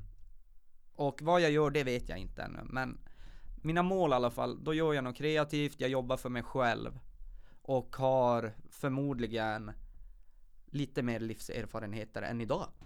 Sett nya ställen, och krigar, jobbar på. Kommer du behöva sparken i arslet varje dag? För att eh, drivas framåt eller kommer du försöka jobba med dig själv? Alltså jag kommer försöka jobba med mig själv och jag blir bättre och bättre varje dag. Så jag, jag tror att det kommer bli bra faktiskt. Nu har du ju en tjej också där hemma så att jag ska Ja. säga åt henne att Väcka med en spark i arslet jo. Fan Jaga drömmen Exakt, jaga drömmen. Och där kan du faktiskt ha cred för du peppar en otroligt mycket när det kommer till att jaga drömmen. Jag försöker För du är en av de mest kreativa människor jag känner. Så jag tar faktiskt väldigt mycket inspiration från dig. Hör av dig oftare då för fan Ja. Nej men så det är liksom, det är din dröm Det är där du har siktet i alla fall ja, kreativitet och göra någonting för mig själv som jag hittar min nisch. mm. Exakt. Är det pengarna som kommer driva dig eller kändisskap eller bara Eller bara budskapet du vill sprida? Nej, alltså det som kommer driva mig är att hitta någonting, någonting kreativt att göra som gör mig lycklig varje dag. För att mitt mål är att hitta någonting att göra som inte känns som ett jobb. Mm. Ditt jobb ska kännas som en hobby. Alltså ditt jobb ska kännas som, hur ska man förklara det? När, de säger att när du, när du kan livnära dig på din hobby, det är den dagen Exakt. du aldrig behöver jobba något mer. Exakt. Så, det är ett bra mål. Ja, faktiskt. Så, och du vet ju om att det här spelas in, så att om 3-5 år så kan vi ju gå in och lyssna igen. Absolut. Vad, vad du har sagt här. Nej, och sen liksom Sen har, alltså som, som jag har berättat, liksom det är toppar och dalar Mm. genom livet. Det har vi alla. Det har vi alla. Vi måste bara se till att välja Välja vilken väg Jag fick ett jättebra citat när jag gick ut nian av, då fick alla så här, Alla elever varsitt citat från, Lossas, från läraren på Lossaskolan uh, Och jag fick citatet uh, Dagar är som trappor, du måste bara välja om du ska gå upp eller ner Mm, exakt. Det går ju inte att säga så mycket bättre än så. Nej, det är alltså liksom, det är ganska, det täcker nästan hela livet och allt i livet liksom. mm. du, du måste välja ditt liv Exakt. Och liksom allt som vi har pratat om Och någonting, förlåt att jag avbröt, men någonting jag också har kommit till insikt med att det är ingen som kommer hjälpa dig. Det, är- det, det är du själv som måste göra det. Dagens sanning Och så är det. Det är ingen som kommer ringa bara och liksom, jag kommer hjälpa dig. mm. Det är bara att ta tag i det själv. Så är det Ska man få någonting gjort så måste man oftast se till att göra det själv Exakt. Så att eh, det är samma med den här podden också. Alla peppar mig och liksom, ja när kommer det? Ja, det är upp till mig. Exakt. Så jag måste fan göra det, hur läskigt det än är att sitta med en mick i ansiktet. Ja. Och sen liksom, det kommer alltid vara människor, vad du än gör i livet, så kommer det alltid finnas människor som bara kommer trycka ner. Mm. Alltså, och det är det man måste övervinna. Så är det ju. Liksom, det spelar ingen roll om, om du blir fast på LKAB eller PK-spår. Där kommer folk sitta och snacka skit om dig i fikakuren för att du är som du är. Blir Jo. du känd och ju- blir miljonär och har hittat din kreativa grej. Då kommer folk hata och snacka skit om dig ändå. Jo, så, Så folk kommer alltid hata. Exakt, och det är det jag menar med att det går, som jag också har kommit till insikt med, att det går inte att göra alla nöjda. Det är alltid någon som kommer ha någonting dåligt att säga om dig. Alltid. Och, ja, Det är, det är så det är. Finns inga hemligheter. nej verkligen inte. Hitta sig själv, rannsaka sig själv, hitta det som driver dig och jobba hårt för det varje dag. Och jag kan faktiskt erkänna att när jag började må, eller varför jag mår så bra idag. För jag lever ganska mycket dag för dag. Mm. Det kan vara upp och ner, men jag lever ganska mycket dag för dag och Men jag kan, alltså det största hjälpen som har hjälpt mig på senare dagar är Att jag inte bryr mig vad folk tycker Mm. det, det är faktiskt en av mina starka grejer jag har tagit till mig Att Kör ditt race Mm. Det är faktiskt, det låter inte mycket men det, det När man får det tankesättet Så det hjälper oerhört mycket Mm. Det är en grej att säga det, ja, men jag skiter väl i vad alla tycker. Och det är en grej att liksom ha det tankesättet Ja, och leva exakt. efter det. Jo, Så att eh, de som känner sig berörda, ta åt det. mm, Det är bara Kör sitt eget race. Vi, alltså vi har bara ett liv. Jag brukar tänka på det. Alltså liksom jag, jag har, just nu ligger jag och snöar in mig på så här. Jag kan snöa in mig på, man sitter och kollar youtube innan man ska sova och så börjar man snöa, in, snöa in sig på Fan hur byggde de pyramiderna? Vi vet ju inte det än idag Nej. Men nu har jag snöat in mig på rymden så, Rymden är så jävla fascinerande och då liksom Då kollar jag på så här. Hur många år har vi kvar? ja, hur många år tog det innan dinosaurierna dog ut? Och det får, Mm. då får jag lite så här bara Nästan lite panik på att fan Liksom för 150 miljoner år sedan så fanns det dinosaurier Och Mm. vi har liksom max 100 år på den här jorden. Exakt. Och då blir det lite så här bara för Fan snabba, snabba nu för fan jag måste vilja, jag, Man vill ju göra så himla mycket. Jo. Och det liksom får mig ju drivande Okej nu måste jag fan upp. Jag har inte tid att ligga i den här jävla sängen. Nej, Vi har bara ett liv. Nej och, exakt. och, liksom, och sen när det är svart, liksom när rymden släcks, när solen släcks, när jorden är Vad, det, vad som nu händer med den mm. Då är det svart. Ja, så är det ju. Och liksom då har inte vi det här som vi har nu. Nej, och eh, det, det är mycket det också, det är som du säger, vi har bara ett liv, gör det bästa av det. Och eh, sen är det så också, det är också någonting som har påverkat mig mycket, det är när folk säger, och det är så himla sant, att vill du sitta när du är 50-60 och blicka tillbaka med ånger Och varför gjorde jag inte det där? Mm. Jag hade ju kunnat göra det. Mm. Och det är där också vi kommer till det där, liksom, vad kan jag säga erfarenhet? Jo, jag startade en, ett företag när jag var 18. Men det, jag gjorde ju det för att jag ville det. Mm. Jag gjorde det. Mm. Jag har gjort det. Ja. Och eh, det kommer ju komma mer sådana. Och, men det är det där, jag vill inte sitta när jag är 50-60 och blicka tillbaka och känna att jag kunde göra mer. Mm. Så jag vill verkligen utnyttja den här tiden och det ska jag göra. Mm. Jag hoppas du gör det Kalle, för du har, du har mycket inom dig. Jo, verkligen. Att du liksom orkar ta tag i det. Jo, exakt. Det gäller bara att komma igång. Det är det. Och det är det jag håller på att jobba på. Jag är så jäkla segstartad. Då har du lite att jobba på. Du är medveten i alla fall, Ja. det är huvudsaken. Det är första steget. Ja, ja Kalle, hur känns det? Mår du, känns det bra nu efter samtalet? Det känns väldigt bra faktiskt. Kul att du ville vara här och komma och gästa. Jag är oerhört tacksam. Ja men tack så hemskt mycket för att jag fick komma. Det var något nytt för mig men det var otroligt kul. Det är skönt att prata. Faktiskt, verkligen. Nåväl, är det ingenting du vill tillägga som du känner att du vill säga till omvärlden? Alltså det enda jag vill säga, och det är ju för att det har hjälpt mig så otroligt mycket, att det är kör ert race. Hitta Mm. någonting ni älskar att göra och gör det. Mm. För som du säger, vi har bara ett liv, utnyttja tiden. Mm. För sen är det svart. Ja, Jag tror inte på ett liv efter döden i alla fall. nej, jag är lite, jag är lite på det planet att jag kanske tror på någonting. Men, men, äh, men det jag vill säga är bara att utnyttja tiden, hitta någonting ni älskar att göra och kör på det. Mm. Misslyckas tio gånger, lyckas en gång liksom. Då är det klart. Då är det klart, alltså så är det. Mm. Ja, Kalle. Vi wrappar upp det här nu. Det gör vi. Så får vi ta en snus eller någonting. Perfekt. Hörni, ha det bra. Vi syns. shining brighter than night.